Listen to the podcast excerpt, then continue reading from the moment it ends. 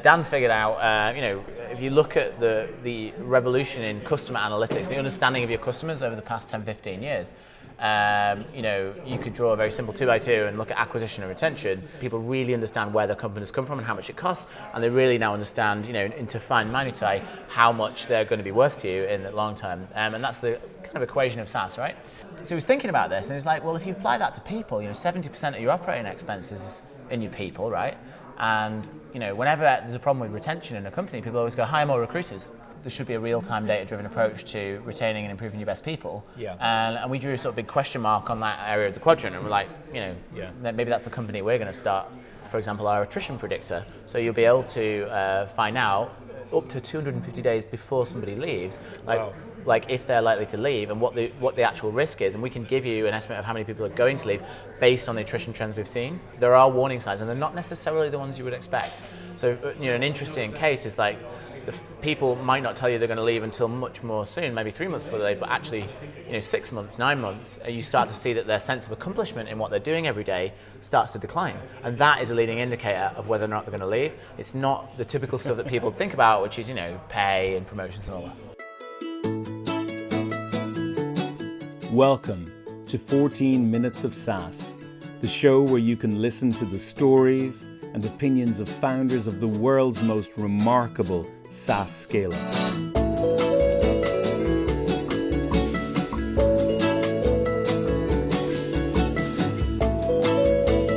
In this episode, we're in the Dublin Tech Summit with Phil Chambers, CEO and co founder of employee engagement and retention software leader Peakon.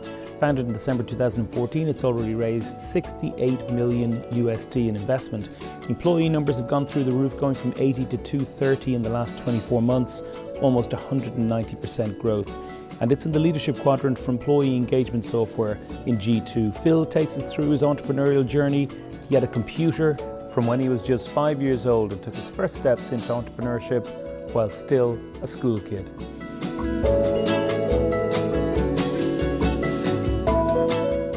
Have Phil Chambers, CEO and co founder of Peakon, here in the Dublin Tech Summit.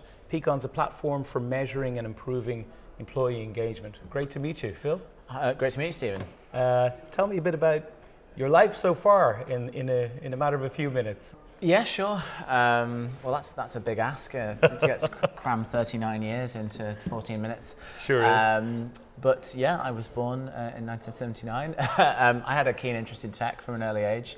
My uh, parents bought me my first computer when I was five years old, which was a, a Commodore C16 plus four, um, which I you know learned to program and what have you. Um, then kind of forgot it a little bit during my teenage years. You know, started playing the drums and being a bit more rebellious. I had, a, I had a mate at uh, a sixth form college called Steve, and um, he- there was a box of broken PC bits, um, and we realised that we could um, put them all together for like ten pounds and get on something called the internet in 1997. And then I was just like so enthralled. We stayed up all night doing that. Um, uh, got this computer online on CompuServe and um, you know got into a first chat room which looked a lot like Slack does today um, on MIRC and then I was I was kind of hooked and that's kind of when I started with this whole entrepreneurial journey like putting together PCs selling them then learning how to do websites and then I kind of got into my first startup actually pre-university which is putting property on the internet Wow, that's pretty impressive. And uh, from there, uh, you know, uh, did you always go the entrepreneur par- path, or have you worked for any corporates uh, No.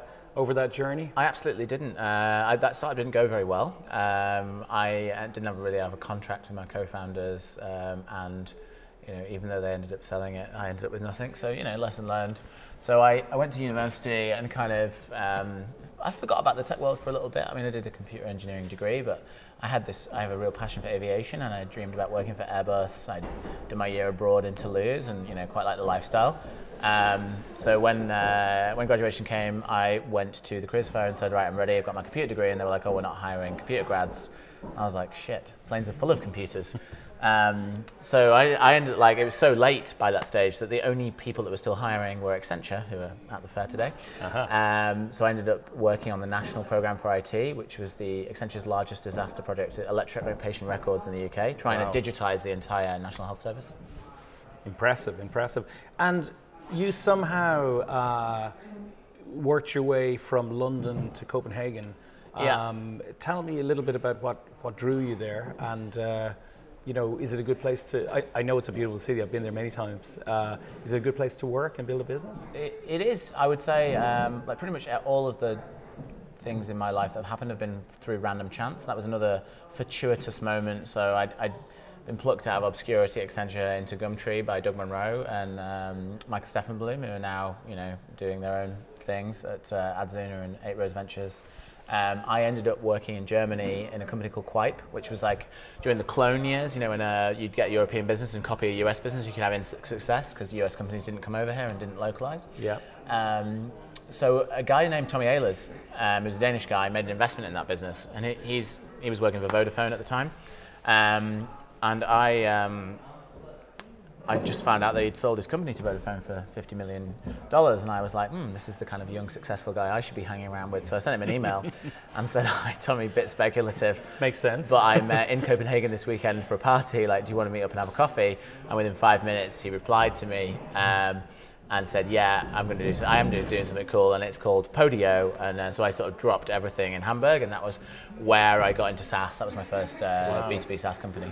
Fantastic, fantastic. And you've been hooked on SaaS ever since? Yeah, I really like recurring revenue. Um, at least you yeah. sort of know where the sales are coming from next month, uh, which is uh, helps you sleep more easily at night. Um, and I, I like the fact that you you know you build something which you're constantly improving. Um, yes. You can work very closely with your customers and kind of mold it into something which you know you look at Peakon four years ago and it was pretty basic, and now it's pretty advanced. yeah. um, but we've done that, you know, with our customers. And you're headquartered out of London now. Were you founded in Copenhagen? We're actually not. We are a Danish company. We're headquartered okay. in Denmark. All right. Uh, okay. Still proudly. So I have recently moved back. Um, okay. You know, the commercial office grew uh, to a larger size, and I yes. was spending so much time there that you know, for various reasons, I, you know, had to had to officially move there. But I do still spend a week a month in Copenhagen. Uh, but also, we've got we now have offices in Berlin, in um, Auckland, strangely enough, wow. um, and in uh, New York. So I, I just kept, got back from New York yesterday. Wow. I'm just actually checking to see if these guys got it wrong. Yeah, uh, Steven's pulling up Crunchbase. Oh no, they're no, no they're no, cool. They are cool. Yeah, damn.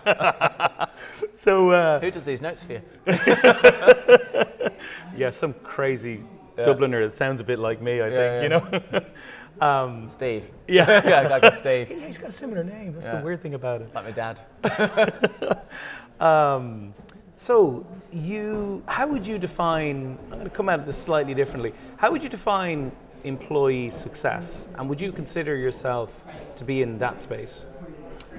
Um, I mean, the way I look at it is that we want to make or enable everyone to reach their full potential. We believe okay. there's a lot, like there's a lot of untapped talent out there. Yeah. There's a lot of people who've been told when they were at school that they would never do anything, and you hear those those stories, right? Um, um, and uh, you know, I think it was Damon Albarn got told by his music teacher that he'd, he'd never write any music, etc., um, etc. Et yeah. And like, I think I think for me, employee success is where you have someone who you know continuously, uh, joins as an intern, and then ends up, you know, being the CEO one day. And we, we've had, I mean, I've had amazingly fortuitous cases. There's a guy who joined our company, Charlie Kimber, and um, the CV dropped across my desk when I was in Copenhagen. We were three people, we had no money, um, and, and the senior at the co-working space said, uh, oh, nobody wants to hire this guy, but his girlfriend's moved to Copenhagen. Do you want to have a look? And it was like, first in engineering from Cambridge, captain of the rugby team.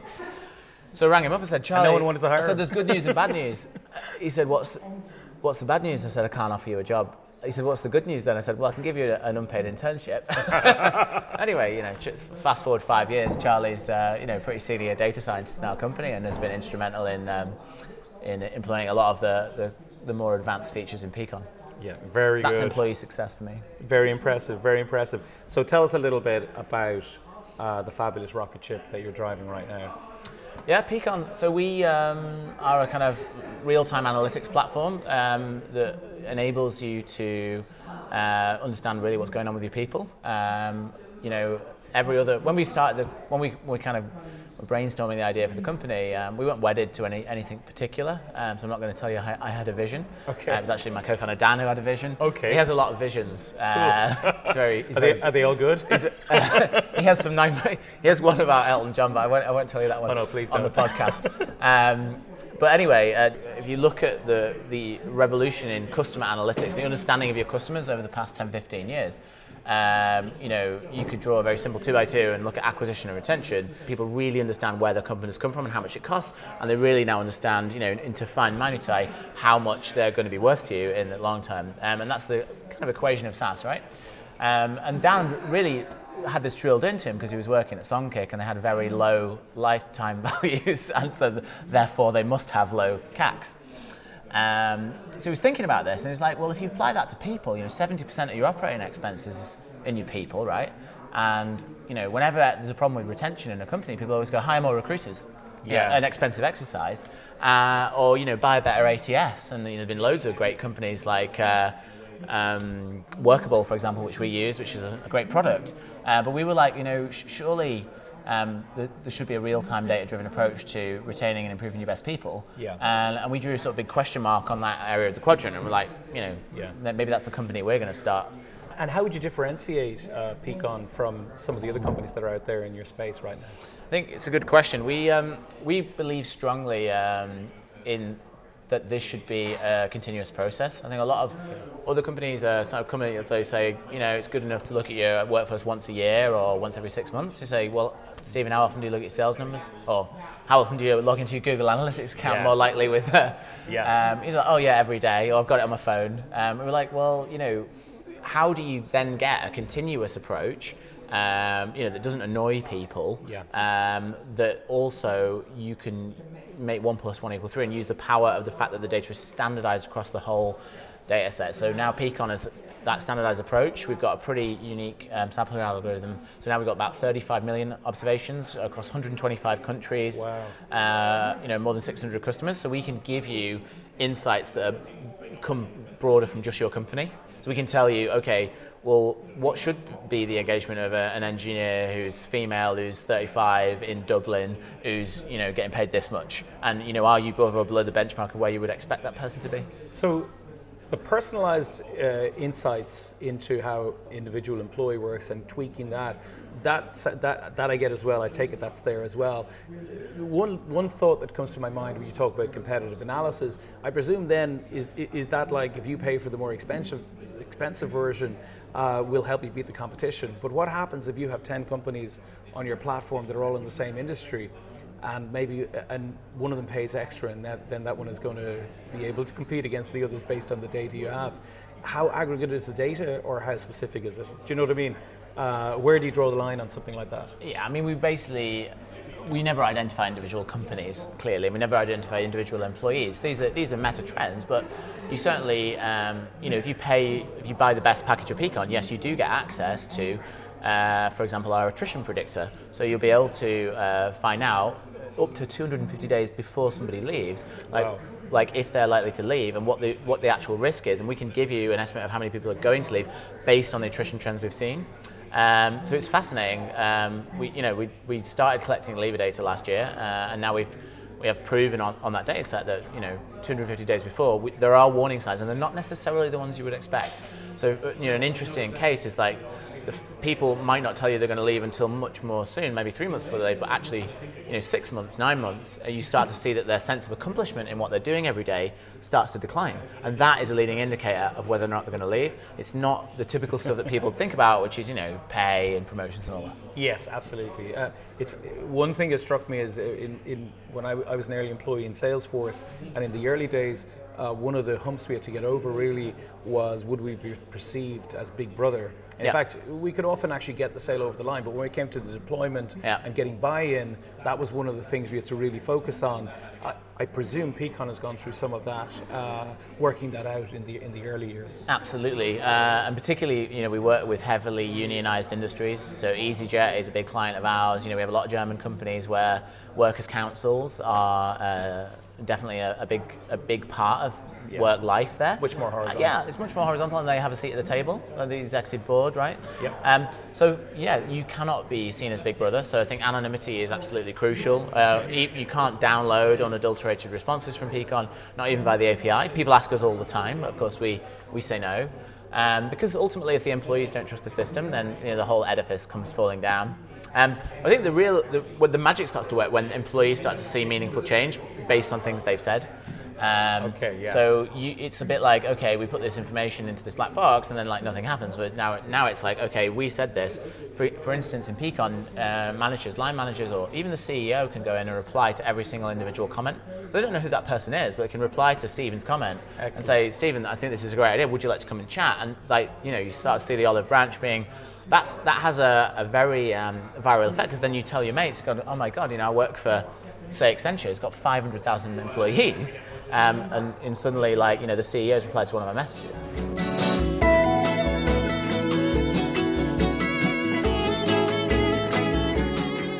Next week, Peakon CEO and co founder Phil Chambers will dive much deeper into Peakon's story and the value it delivers into our world today. He also explains how Peakon became a delivery hero for Niklas Östberg, which gave the company its first massive break.